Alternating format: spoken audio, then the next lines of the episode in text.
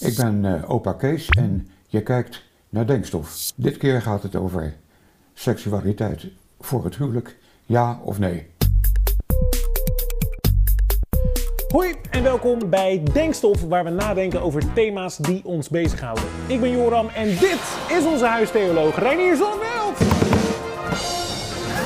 Wauw, Ja, dankjewel. Ja. Ik heb heel veel showbiz-shows gekeken om te oefenen voor dit moment. Ja. Renier, kun jij iets theologisch zeggen, zodat we even weten dat het menens is? Ehm, God. Mooi, mooi, meteen raak. Ik ben blij dat je er bent, want deze editie van Denkstof een zeer pittige kwestie. Ik kan het niet anders zeggen. Sterker nog, we moeten ervoor naar een speciale locatie. Dus kom met me mee. Dit is namelijk de plek waar we deze vraag vaak parkeren. De no-go zone. Want hier praten we liever niet over. Weg ermee! Weg achter slot en grendel! Want dit vinden we spannend om over te praten. Maar vandaag gaan we het tot, toch echt doen. Misschien wel de meest gestelde vraag. Seks voor het huwelijk? Ja of nee? We vinden het ongemakkelijk om hierover te praten, eh, over het algemeen. Dus ik ben blij dat jij dat wel gaat doen. Tenminste, daar ga ik voor het gemak van uit. Ja hoor, ik vind het prima om erover te praten. Ja. Anders wordt het een hele korte aflevering. Eh, maar laten we even beginnen bij het begin. We hebben aan jongeren gevraagd: eh, seks voor het huwelijk, ja of nee? En de resultaten liggen heel dicht bij elkaar. Eh 53% van de jongeren zegt nee, geen seks voor het huwelijk. En 47% van de jongeren zegt ja. Dus dat is bijna gelijk. En op de vraag of het een hot topic is in het leven van veel, veel jongeren, zegt 83% van de jongeren: Ja, ik vind dit best wel een hot topic. Dus ik denk hierover na. Dit is wel een belangrijk thema voor mij. Het speelt dus. Eh, ik ben benieuwd van Renier, hoezo is het sowieso dat het een, een, een hot topic is? Dat het zo'n groot onderwerp voor ons is? Nou, dat komt vooral denk ik omdat seks is een van de meest intieme dingen die je kunt doen als mens. En tegelijk dus ook wel spannend. Er zitten ook wel risico's aan. Op het moment dat het zo intiem is, is het dus ook kwetsbaar. Kunnen er ook dingen misgaan. Maar seks is vaak is wel over lachen. Hè? Er worden grappen over gemaakt. Of eh, we doen er een beetje stoer over. Hè? Ik niet hoor, ik niet. Maar Nee. Anderen doen dat. Hè? Eh, maar waar komt dat vandaan? Nou ja, dat is een manier om het er wel een soort van indirect over te hebben, denk ik. Dus dan doe je er een beetje stoer over, maar dan tussen de regels door. Dan, eh, dan, dan merk je wel wat, hoe, hoe iemand erin staat. Ja. Ja. Gelukkig is er, als wij in het leven een vraag hebben of ergens mee zitten, is er altijd een boek waar we op terug kunnen vallen. Een boek met antwoorden. Prachtig mooi boek dat altijd duidelijk is. De Bijbel. Wat zegt de Bijbel erover? Nou, dan heb je dus al een dingetje dat de Bijbel niet altijd duidelijk is. Dus de Bijbel is gewoon niet, is geen handleiding. Dus de Bijbel heeft niet een soort eh, honderd vragen en dan honderd heldere antwoorden. Dus eh die hebt een stuk of tien teksten waarin je indirect inderdaad een vrij duidelijk punt maakt, eh, merkt. Namelijk, eh, seks wordt binnen een huwelijk. Kunnen we er eentje even bij pakken? 1 Korinthe 7. 1 Korinthe 7, hops, op het scherm. Het is beter dat mensen getrouwd zijn, anders gaan ze misschien verlangen naar verboden seks. Wie zegt dit allereerst? Ja, Paulus. Het belangrijkste wat hij wil zeggen, het is het beste om single te blijven. Oké, Want zijn redenering is, ik ben single, eh, zegt hij als Paulus, Jezus was single, en dan heb je veel tijd over voor God. Dan kun je daar volledig aan wijden. classic. Ja, dat is mooi. Dat Ja, nou, vrij helder punt. Dus dat doen eh, monniken ook bijvoorbeeld. Als dat niet werkt voor je, als je nou heel erg verliefd bent, als je heel erg verlangt naar seks bijvoorbeeld, hou het dan binnen een huwelijk. Dus wat hij bedoelt met verboden seks is dus eigenlijk ook gewoon, dat is voor hem eigenlijk best wel helder. Dat is gewoon alles buiten een huwelijk. Dus de Bijbel is er heel duidelijk over. Seks voor het huwelijk? Nee, dat doen we niet. Ja, dus dat merk je. Dus de Bijbel is er heel helder over. En tegelijk zit je met, bij- eh, als je de Bijbel uitlegt, altijd met het ding dat het in een andere cultuur is geschreven. Dus bijvoorbeeld in de tien geboden staat dat je vee, dus je schapen en je koeien, een rustdag eh, moeten hebben. Ja, ik heb geen schapen en koeien. Dus Nee, het is, ik ook niet. Dus een, een dingetje. Hoe, hoe, hoe vertaal ik dat? Hè? Er staat daar een regel. Wat doe ik daarmee in mijn eigen leven? Nou, misschien is dat. Ik moet eh, zorgvuldig met mijn hond omgaan of zo. Of ik mag hem niet eh, de, de, uitputten of iets dergelijks. Zo, zoiets doen. Maar dan ben je aan het vertalen. Er staat natuurlijk letterlijk. Je, je, je, je schapen en je koeien, die moeten de sabbat houden. En dat zit, speelt ook met seks. Dus er zijn twee eh, duidelijke verschillen in die cultuur en, deze, en onze cultuur als het gaat om seks. Eén heel belangrijke is dat mensen in die tijd eh, als tieners vaak al trouwden. Heel dat- jong. Heel jong. Dus dat betekent dat eh, als er een regel is eh, en je mag geen seks voor het huwelijk, dat je eigenlijk helemaal niet zo lang ermee hoeft te wachten. Want ergens op je 14e, 15e Oh. begint dat interessant te worden. Lekker makkelijk. Eén, twee jaar later ben je, ben je alweer getrouwd. Dus dat is niet een heel erg, dat is niet een heel zware eis, zou ik maar zeggen. Een ander ding is dat er in die cultuur veel meer risico was dat je zwanger ervan werd. Uh, er waren geen condooms, uh, er waren, de pil was er niet. Dus dat betekent dat uh, als je gezond bent en je hebt, je hebt gewoon seks, dat er dan kans 1 op 10 is dat je er zwanger van wordt. dan blijft zo'n meisje blijft, blijft vrijgezel, gaat niet trouwen, gaat dus in armoede, komt het meestal op neer. zo'n kind opvoeden en dat is, dat is gewoon echt een groot risico. Want het is een soort schande of zo? Ja, het is een schande, ja. Een alleenstaande vrouw, jong, met een kind, kan daar niet goed voor zorgen. Je speelt met vuur, zou ik maar zeggen. Het is echt gevaarlijk in zo'n tijd om, uh, om uh, seks te hebben buiten een huwelijk, waarbij het allemaal keurig geregeld is. Ja. En dat is in onze tijd natuurlijk echt anders. Hè? Dus we hebben een condoom, dus dan is er veel minder kans dat je zwanger wordt. Uh, als er eens een keer toevallig een kindje, ja. een tienerzwangerschap, dan wordt er goed voor dat kindje gezorgd Precies. eigenlijk altijd. Dus dat risico is er niet. Dus de risico's die er zijn nu bij seks, zijn vooral emotioneel op dit moment. Ja, dus het is eigenlijk een hele praktische tip van Paulus: van doe dat niet, doe het binnen een huwelijk, want dan is het de het grootste kans op een veilige voortgang, zeg maar. Ja.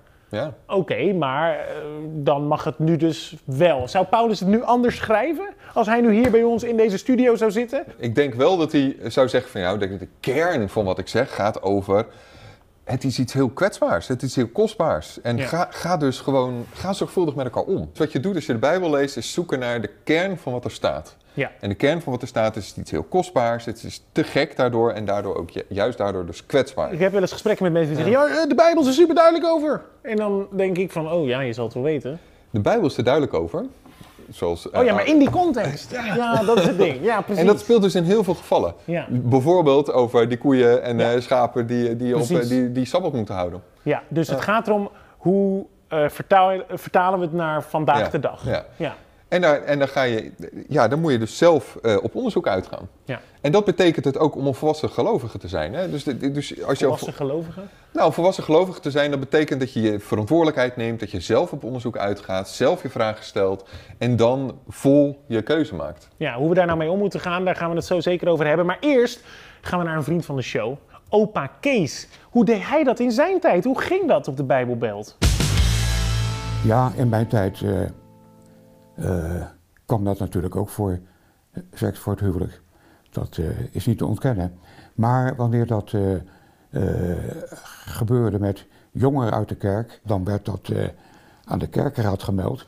En dan moesten ze voor in de kerk, moesten ze daarover schuld beleiden. Zonde tegen het 70 bod. Ik ken een geval van, van iemand uit mijn directe omgeving. Maar die werd ontboden bij de predikant. En ja, toen vroegen we, geen details natuurlijk, maar hoe ging dat? Hij zei, nou, nou, nou, nou hij zat zo van, uh, ik heb behoorlijk op mijn tabernakel gekregen. Ik moet zeggen, er werd niet zoveel over gepraat. Ik denk dat als je, als je uh, omgang met elkaar hebt en daar samen voor bidt en daar gewoon ook over praat, dan, uh, ja, dan moet het toch te proberen zijn. Hoe ga je hier nou in de praktijk mee om? We vragen het aan de praktijk.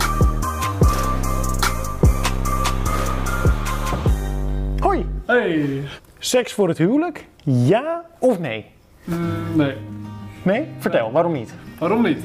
Nou, ik denk van seks is iets moois, iets speciaals.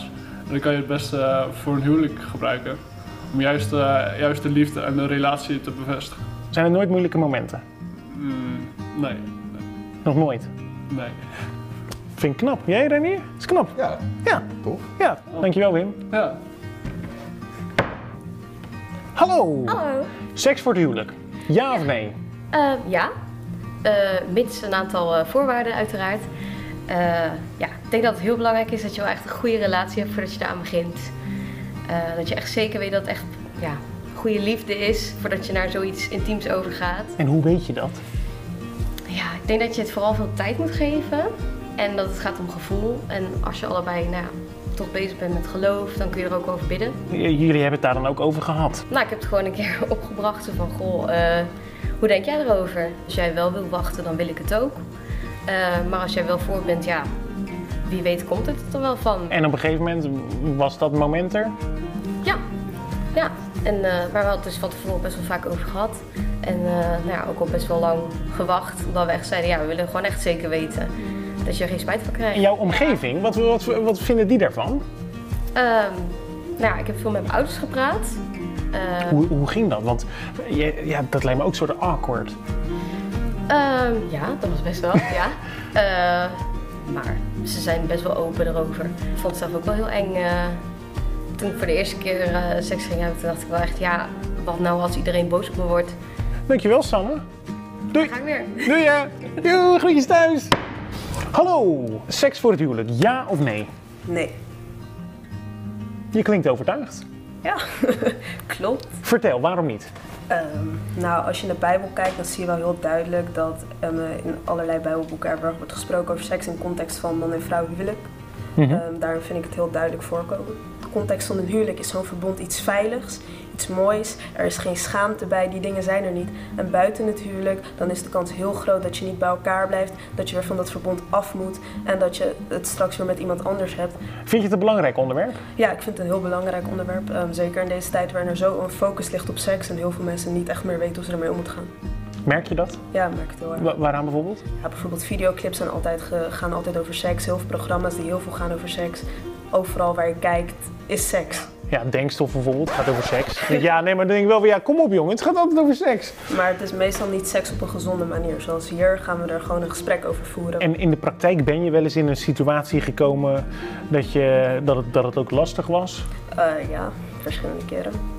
Maar eh, ik denk dat het toch belangrijk is, omdat dit ook iets is wat ik belangrijk vind. ehm, dat het belangrijk is om je daar gewoon aan te houden en bij jezelf te blijven.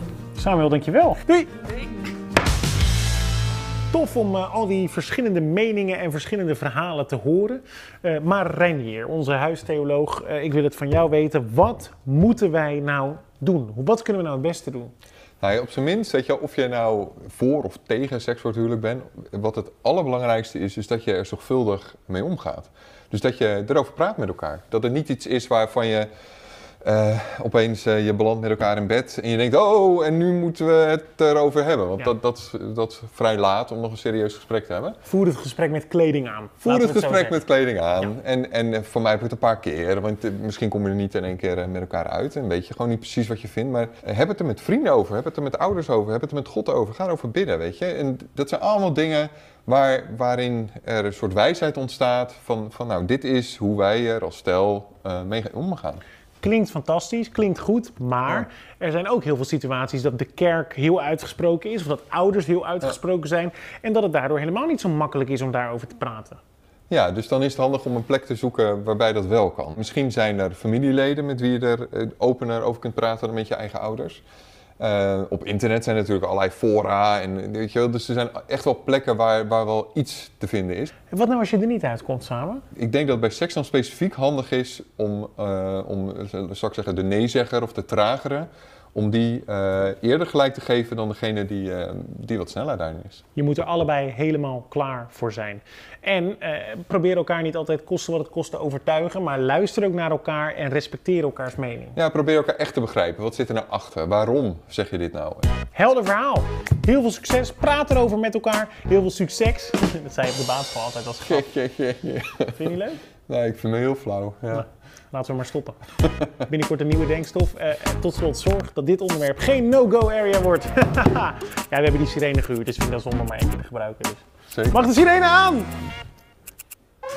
Yeah, sirene! Tot de volgende keer, dankjewel voor het kijken. Doei!